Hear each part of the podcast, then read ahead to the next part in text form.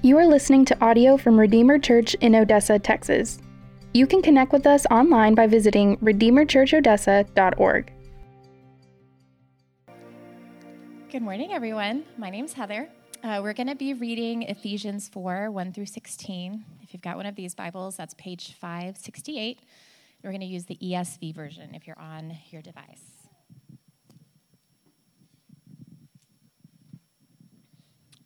I, therefore, a prisoner for the Lord, urge you to walk in a manner worthy of the calling to which you have been called, with all humility and gentleness, with patience, bearing with one another in love, eager to maintain the unity of the Spirit in the bond of peace. There is one body and one Spirit, just as you were called to the one hope that belongs to your call one Lord, one faith, one baptism, one God and Father of all, who is over all and through all and in all. But grace was given to each of us according to the measure of Christ's gift.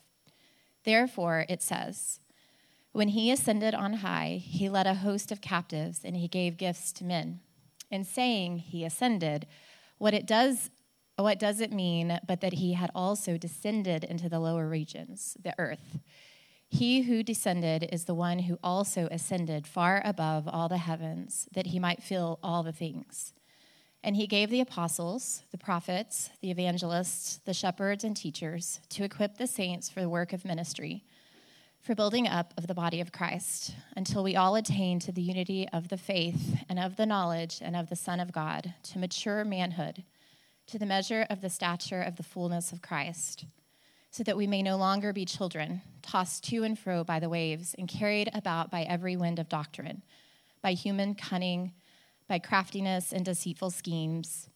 Rather, speaking the truth in love, we are to grow up in every way into Him who is the head, into Christ, from whom the whole body, joined and held together by every joint with which it is equipped, when each part is working properly, makes the body grow so that it builds itself up in love. The grass withers, the flower fades, but the word of our Lord stands forever. Thank you, Heather. Hey, good morning. It's good to be with you. My name's Tanner House. I am the lead pastor here at Redeemer Church. If you're a guest, thank you so much for being with us. There's a Connect card under your chair. You can take a minute, fill that out, let us know how we can serve you, let us know how we can get you plugged into the life of the body, or you can scan one of our QR codes that are in the back there.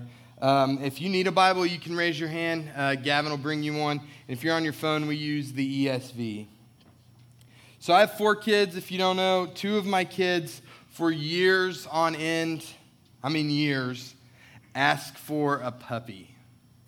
Uh, we resisted for several years, like years and years and years. I was just a hard pass on this dog. Uh, there would be some stray dog that would wander down our street, and our kids would be out front playing in the yard, and they would somehow manage, without me or my wife knowing, to get this dog into our backyard. They'd give it a name, they would try to feed it. Shep would inevitably try to ride on it. Um, so then, when I found out about said dog uh, that couldn't be hid for very long, uh, I'd either put it on the next door app or just open the gate and tell the dog to go in peace. Um, I, you know, I'm just trying to do my part, you know, like pet blessing. Um, just principally, me, I'm not a pet person. But then my friend and your friend, Trenton Marks moved to Corpus Christi for a few days at the end of last year. And in his absence, his dog, who he left with his wife and son, had a litter of puppies. And so I went over there to look at the puppies, which was my big mistake, okay? Um, I decided even though there's some discussion about how there's a disagreement in our house about how this whole thing went down. But, anyways, stay with me for this story. Um, we made the decision, I'll say we, we made the decision that we would get them a puppy because they promised that they could handle it. They promised that they would do all the stuff because, hear me, I am not going to do the dog stuff. Just not going to do it. So we got this dog a cute little puppy with this crooked little tail. We named him Captain Hook, Hook for short. And guess what happened when this puppy came to our house around Christmas? The newness wore off in about seven seconds. And my kids realized very quickly, like, oh no, we actually have to do stuff with this dog because dad was serious. Dad is not taking care of this dog. Uh, we have to feed this dog. I do buy the food, by the way, but, but they have to distribute it in the bowl. Um, they have to feed him, they have to keep him alive. And we have to make sure that dad has a clean yard to walk in. So now we have this dog, it's great. I'm fine with it, whatever. Um, but imagine with me for a second that my kids functioned in this way. Pretend with me for a second that my kids would come up to you and tell you that they are self proclaimed pet dog owner experts, okay? They're not, but just pretend with me that they are.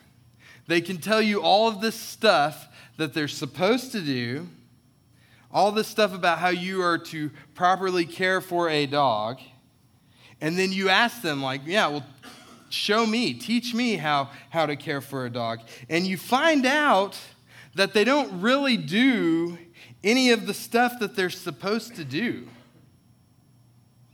They might respond, well, we think about our dog sometimes. We feed our dog when we're in town. We take our dog for a walk on Christmas and Easter.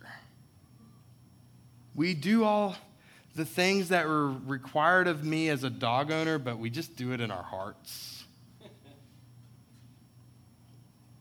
That's how a lot of us, a lot of people who claim to be Christians, approach the church and approach Jesus. We know all the right things to say. We may even do some of the things that Jesus is calling you to do from time to time when it's convenient for you. But when you take the whole Bible in view, and when you view the Bible as your authority, which it should be if you claim to be a Christian, then there is just so much more to the faith than checking a box and regurgitating some facts about Jesus. If that is all that your Christianity is, then that is woefully insufficient. Because if you claim to be saved by Jesus, then that means you are giving your whole life to Jesus. You're not just giving lip service to the things of Jesus, and you're not casual here and there, and you don't have a casual attitude, a flippant attitude towards, towards the church. This text this morning is going to call us to more than a casual attitude and more than a casual view of Christ in the church. So I'd ask you I'd ask all of us to consider our relationship to Christ and the church this morning and see if you function like this text is calling you to function. So let's pray, and then we're going to dive in. Lord Jesus, we need you. Show us our great need for you, Lord. By your great mercy, I just ask that you would soften our hearts, Lord, to respond to you openly and honestly. Lord, that you would show us areas of our need for growth and our need for dependence.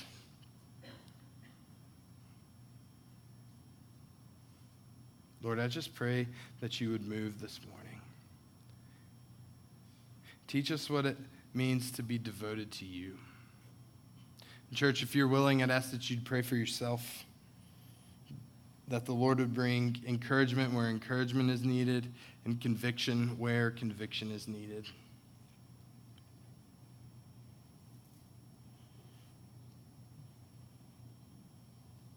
Lord, we love you. Help us to love you more. Lord, we trust you. Help us to trust you more. It's in your name we pray, Jesus. Amen. All right, so before we jump in, let's, let's review.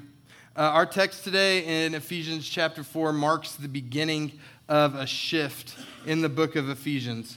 Paul begins in verse 1 by saying the word therefore. So remember, I'm going to adopt this statement as my own. It's from my old pastor, but now it's mine. Uh, he's retired. Anytime you see the word therefore in the Bible, you should stop and see what it's there for. But cha. So, um, Paul starts by saying, therefore. So, in a sentence or two, let me summarize the first three chapters of Ephesians. Paul has reminded us of our identity as Christians, chosen and beloved, adopted before the foundation of the world. We are called into a family by the grace of God, demonstrated to us and given to us by his death and resurrection for us on the cross. And by his resurrection, God is calling all of creation under subjection, bringing all things together in heaven and on earth under his kingly reign. And he then uses the church, the manifold wisdom of God, to fulfill this mission. So now the remaining uh, three chapters are how are we as Christians going to function with that missional purpose in view? So let's pick it up in verse 1. I, therefore, a prisoner for the Lord, urge you to walk in a manner worthy of the calling to which you have been called Paul writes this letter from a Roman prison, but he doesn't say he is an, he's a prisoner of Caesar or a prisoner of the Jews who hate him, but he is a prisoner of the Lord or for the Lord. He says, I am urging you to walk in a manner that is in accordance with the calling on your life. Meaning this, there is no distinction between your Sunday morning and your work life. There is no distinction between your Sunday morning and your weekend nights. All of it belongs to the Lord. Christian, you are to see your life in that way. All of this belongs to the Lord.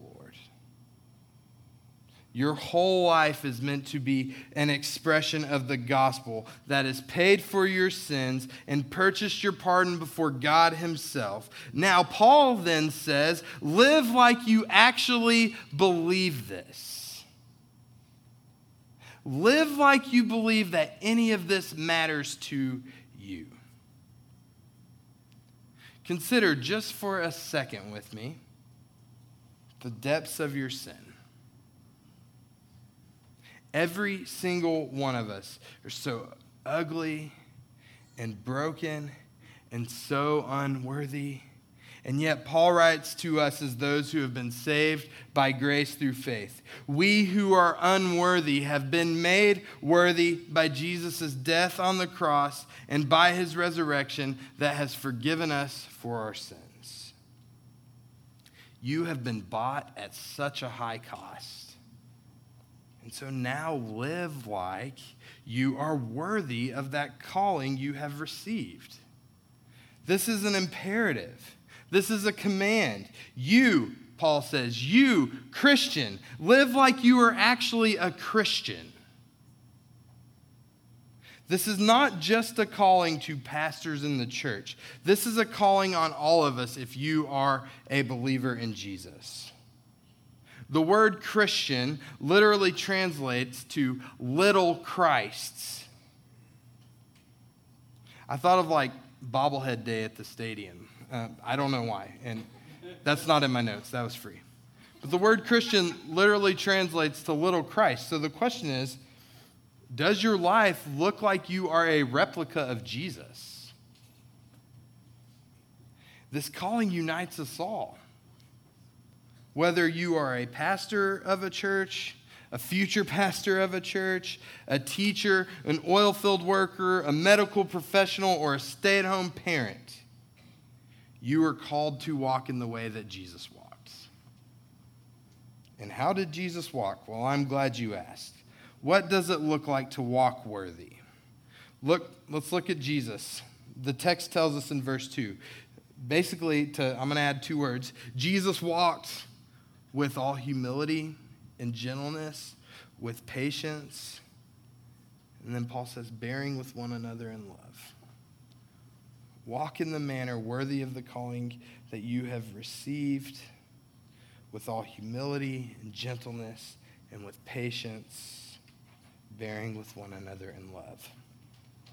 So, Paul gives us some terms humility. I like the C.S. Lewis definition from the book Mere Christianity. Um, if you haven't read it, you should. It's great. Uh, he says it's humility is not thinking of thinking less of yourself. It's thinking of yourself less. This is not a marker of our Western world. in our Western world, in our Western mindset, self rules. We are living in a world that champions individuality in every sphere. Culturally, we want personal freedom and personal autonomy, and we will pursue it at the expense of almost everything else. Treat yourself. we spend money recklessly on things we don't need. We pursue sex with reckless abandonment outside the will of God. For a lot of us, we only consider others with selfish motives in view. Like, how's this going to make me feel about myself? Look at how great I am. I helped out person X today. The opposite of humility is pride, thinking higher of yourself, thinking you are the center of your own universe. And yet, Paul says, walk in humility. Jesus is the extreme, ex, um, supreme example of humility. Jesus, who according to Philippians 2 5 through 11, did not count equality with God a thing to be grasped, but he humbled himself.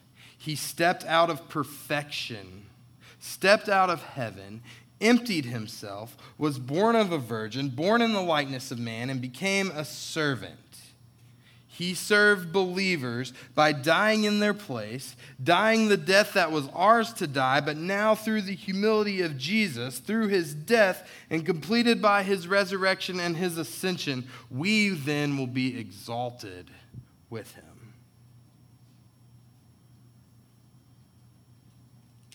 Jesus is our humble servant and the text also tells us he walks in, walked in gentleness. This means he was self controlled. Gentleness is demonstrated by the way we care for one another. It's not being snippy or short or quick tempered. And Jesus is gentle with us, enduring with us, not as a bully, not at, as a person who is annoyed with us, but in love and he lovingly restores his children who wander away in sin and return to him by faith through repentance. Jesus is gentle, and Jesus is also patient. A lack of patience demonstrates a lack of love and a lack of humility. Patience is cultivated by relying on the Holy Spirit through this dependence on God, we are able to endure difficult people and difficult circumstances. We're called to walk in patience with one another because Christ has been and will continue to be patient with us. We grow in Christ's likeness when we grow in humility. We grow in Christ's likeness when we grow in gentleness. And we grow in Christ's likeness when we grow in patience when we are humble, when we're gentle, when we're patient, we are able to bear with one another in a loving way. Bearing with one another means we accept one another. It does not mean that we accept the sins of one another, but we are accepting of one another and continue to push one another towards Christ. It means that there is accountability. And sometimes accountability means a hard conversation. But you can do that in a humble way, and in a gentle way, and in a patient way. And you do that in love because of the love of Jesus to you. 1 Peter 4 8 says, Above all, keep loving one another earnestly, since love covers a multitude of sins. So think about it in terms of a marriage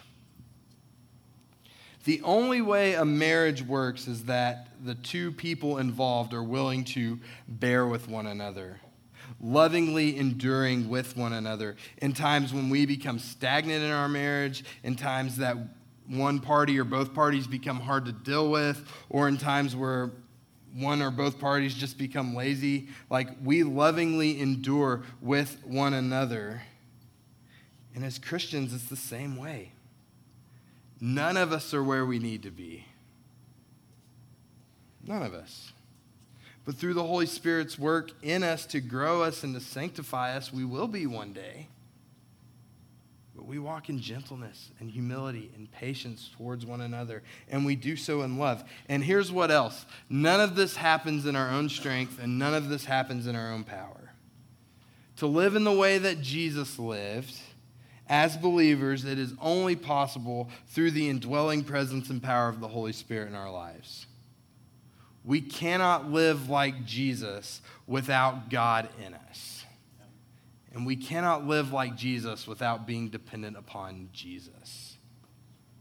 A.W. Tozer says it this way We go astray when we attempt to do spiritual work without spiritual power.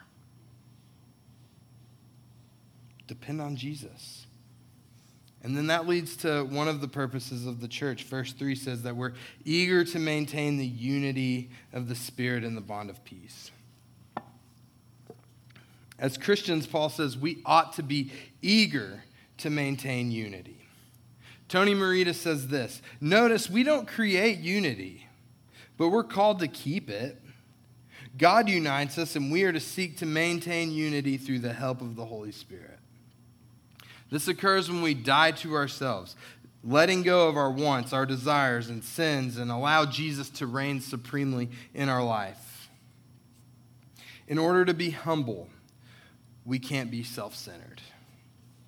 In order to be gentle, we can't be harsh towards one another. We must not impose our own wants, desires, expectations on the church, and we must be patient with one another. We must be eager to love one another in the way that Christ has loved us.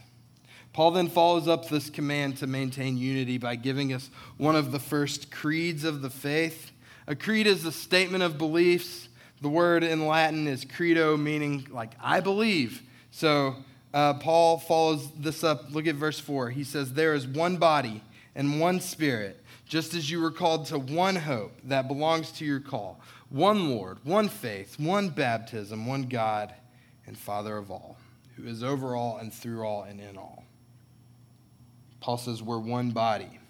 We are members of Christ's church, united by the common confession of Jesus Christ as Lord and Savior, united with our distinct backgrounds and giftings. Paul says we are of one spirit. As believers, we have one common origin through the Holy Spirit's work at salvation to call us into faith by convicting us of sins and by setting his seal upon us. We are united together with him in Christ, who seals us in Christ. Paul says we're of one hope. Apart from Christ, we have no hope. We are hopeless. Hopeless, needy sinners, broken because our sin debt is steep, unable to self save, unable to rescue ourselves. We needed Christ's sacrifice to us and we got it.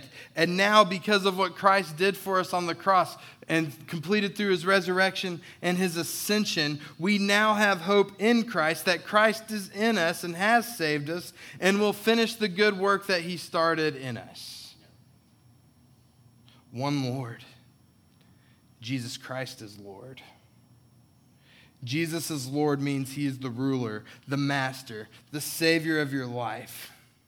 And these are just not empty words. These are not empty words. For the Christians in Paul's day, it could get you killed. Remember, Paul was committed to Jesus, and he's now writing from a Roman prison. Jesus is Lord. Are you willing to say that Jesus is your Lord no matter what it costs you? Paul says we're of one faith there is one essential truth about the nature and character of Jesus, and that is Jesus is God and he is the only way to salvation. We're of one baptism. We share in the death, burial, and resurrection of Jesus, and it is portrayed symbolically through believers' baptism. One God and Father of all. We have been adopted by God into the family of God, who is our Father, and who is the Father of all believers, who are our brothers and sisters, and He is over all, and through all, and in all, by His power and authority. We are united through these things. And what a powerful display it is for the watching world when the church is eager to maintain this unity. However much we may differ from one another, within the church, we are all children of God. And when you're a child of God, Christ dwells inside of you through his Holy Spirit. Being a part of one family together should lead us to love and honor one another simply on that basis alone. Unity does not mean that we're all the same, but rather through our uniqueness, we're united by a common confession and a common mission of taking, to, taking the gospel to the nations and giving God the glory in that way because it is rightly due Him. And what's more, church, we can't maintain this unity on our own. We can't achieve unity on our own, much like we can't live a life devoted to Jesus without the Holy Spirit's help. We can't be united together in Christ without dependence on the Holy Spirit. On our own, we are selfish and prideful, wanting what we want when we want it, and that is now. But because of Jesus, we can live in unity with our brothers and our sisters. By Christ coming, and perfectly living out the law and laying down his own pride and dying the death that was ours to die, we now get the benefit of his work in us and to us. And because of that work that has bought our salvation in him, this leads to grace for others and the willingness to live in humility and unity with others. And this also leads to grace for ourselves when we fall short of gentleness and humility and patience. And we've been given gifts to accomplish this purpose. Look at, look at verse 7. But grace was given to each of us according to the measure of Christ's gifts. Therefore, it says, When he ascended on high, he led a host of captives, and he gave gifts to men. In saying he ascended, what does it mean but that he also descended into the lower regions of the earth? He who descended is the one who also ascended far above all the heavens, that he might fill all things. Paul says that we have been given grace. In this particular use of the word grace, he's not talking about grace that saves, but he's talking about grace that empowers for ministry, ministry grace, if you will.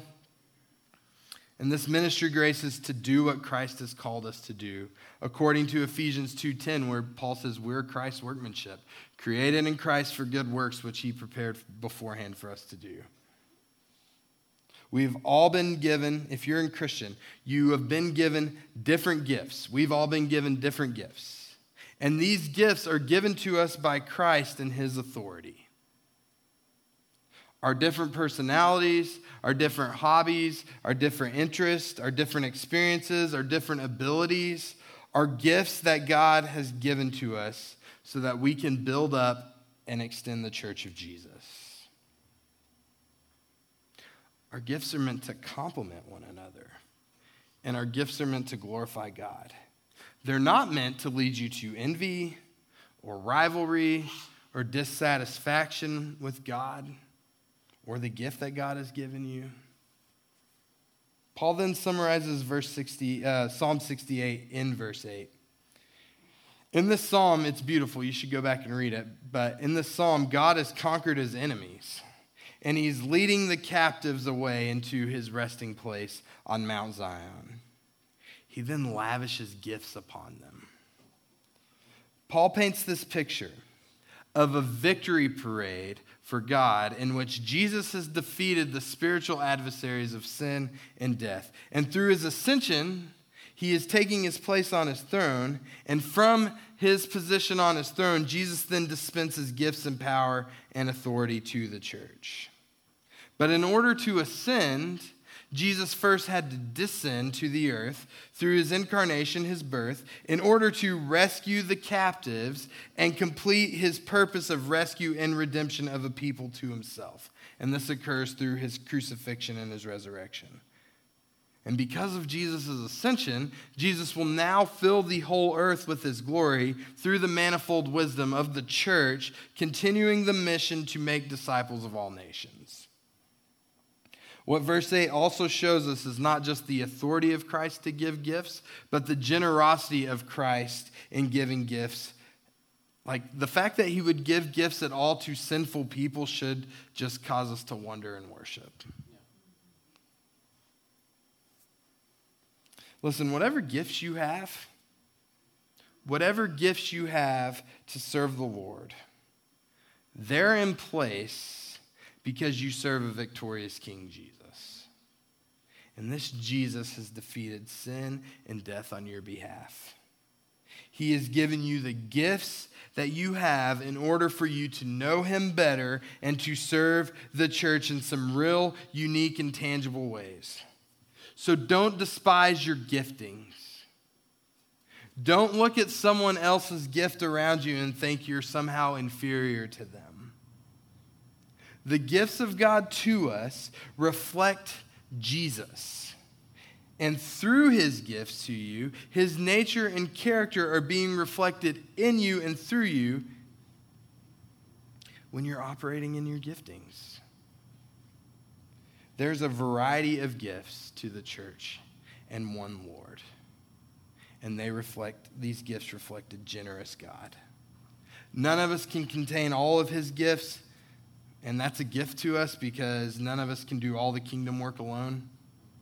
Christ does not give us these gifts to use on ourselves or to do nothing with them, but to build up the body of Christ. Let's look at verse 11. And he gave the apostles, the prophets, the evangelists, the shepherds, and teachers to equip the saints for the work of ministry, for building up the body of Christ, until we attain the unity of the faith and the knowledge of the Son of God, to mature manhood, to the measure of the stature of the fullness of Christ. Paul then moves from this into some offices in the church. But if you're a pastor, don't check out here. There's something for you. The text says God gave apostles and prophets to teach the word until the scriptures were completed. God gave evangelists to evangelize, which means to share the gospel. We're all called to this, but some of us are just uniquely gifted at this. And then he says there's shepherds and teachers or shepherd teachers. These are the same words. It means pastor, bishop, elder, or overseer. So God has blessed his people throughout history with people who teach and proclaim the word of God to the church. The purpose of these offices are to strengthen the church and then to equip the church to do ministry. So, what that means here, if you're a covenant member of Redeemer Odessa, you all have a ministry here because you all have a spiritual gift as a believer.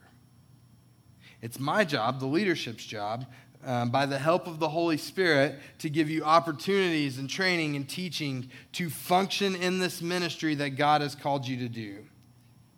God has worked for us, and now He is working in us. So now we are to work in order to imitate God. We're, we're working in order to live in a manner worthy of the calling that we have received. So the question here is what are you doing with the gift that God has given you? The church is enriched, strengthened, thriving when God is worshiped and its members are serving in their giftings. The goal for me is not to create consumers here, but to have a church full of fully devoted followers of Jesus, committed to Jesus and his glory and honor and praise by obedience to him and his word. So, what we see in, this, in these offices is there's one that does the ministry and one that grows in maturity through the ministry of the church in order to then go and do the ministry so that another is growing in maturity. Listen, you don't have to have this all figured out to serve. You don't have to be fully mature in faith to serve. Spiritual growth is more than just knowing a bunch of stuff about the Bible. Spiritual growth is recognizing that your life isn't your own and by faith and repentance, we grow to be more like Christ. The goal for you should not be for Redeemer Odessa to provide you a bunch of menu options to choose from, like some fast food restaurant of spirituality. We call it McChurch. Just kidding. Only one. Okay, cool. I thought, I thought that was going to kill. McChurch. Oh, man. Okay. Uh, I saved my receipt. I'm taking that joke back to the joke store as soon as this is over. So there's two bad ones, right back to back. All right, no more jokes. I'm moving on. All right. I got to go back now. Okay. So the goal isn't for this to like feed your perceived needs and your, your sinful wants, even. But the goal for you is to get some clarity on your gifts and use them to build up the church. So if you're looking for a place that has all the bells and whistles and has every program for you under the face of the sun, we're probably not your place. This is better than the Fun Dome, but this we're, we're getting there. But if you are wanting deep discipleship, and you're wanting true biblical community, and you're wanting to grow in fellowship with God and His bride, then hop in. Because that's what we're after. That's the goal of Christianity. It's not that we get to heaven. I mean, that's a good reward, right? But the goal of Christianity is that we're like Jesus. Let's look at verse 14. so that we may no longer be children, tossed to and fro by the waves and carried about by every wind of doctrine, by human cunning, by craftiness and deceitful schemes. Rather, speaking the truth in love, we are to grow up in every way into Him who is the head, into Christ, from whom the whole body, joined and held together by every joint with which it is equipped when each part is working properly, it makes the body grow so that it builds itself up in love. We grow in Christ by growing in holiness. Essentially, Paul is telling you hey, dude, grow up. Grow up.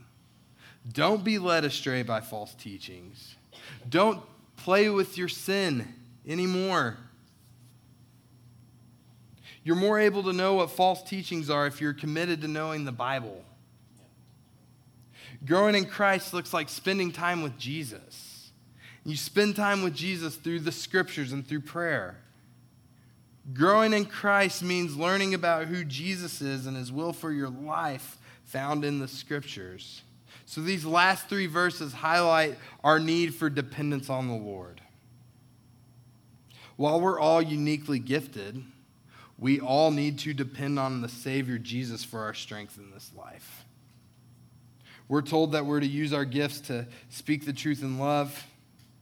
Listen, we all must hold God's truth in high regard. And we must also be willing to fight against sin in our lives and fight for holiness in this church. But it must be presented in love, not combative. Remember, humility, gentleness, patience. And we're told we are to grow into Jesus, who is the head, the body of Christ. This is essentially a warning. Busy people in this room and on the podcast, take note here. This is a warning.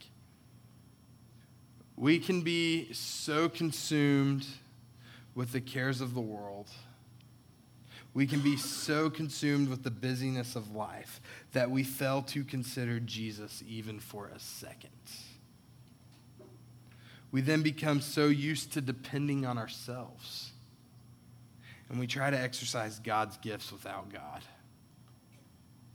We're the limbs, and Christ is the head. And yet, because you're a limb, you are important to the church.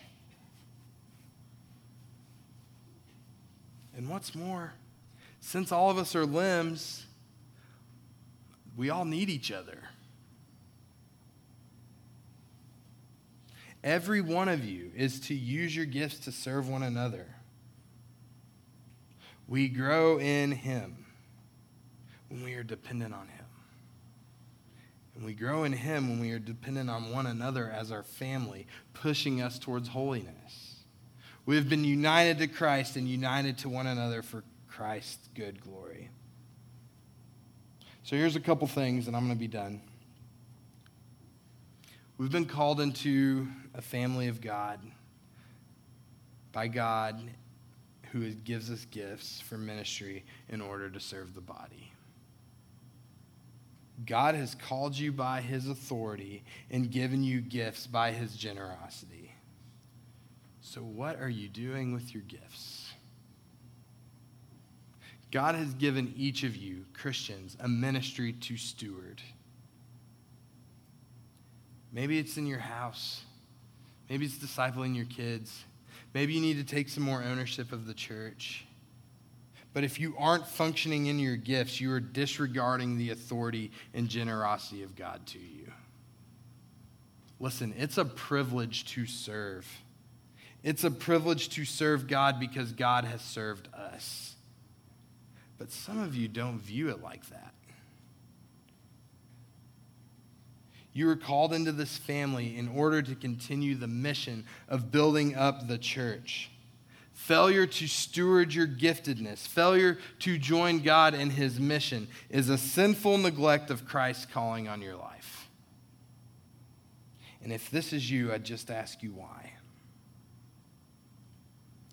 Is it because you don't want to sacrifice something is it because you're not receiving the accolades you want from the watching world? Perhaps you're this way because you want what others have. But listen, because of the cross and resurrection of Jesus, you're approved by God. You're approved by God. You're not less than in the kingdom of God. If the Lord is calling you to some behind the scenes ministry, do it and do it well and do it faithfully. God sees you, God has approved you. The Lord has saved you intentionally and for a purpose. So Christ is inviting you to discover your gift and then to serve Him. Christ has gifted you uniquely and it's important and it's useful in this body. So, the question I'll leave you with this uh, plural questions I'll leave you are with this Am I doing what God has made me to do?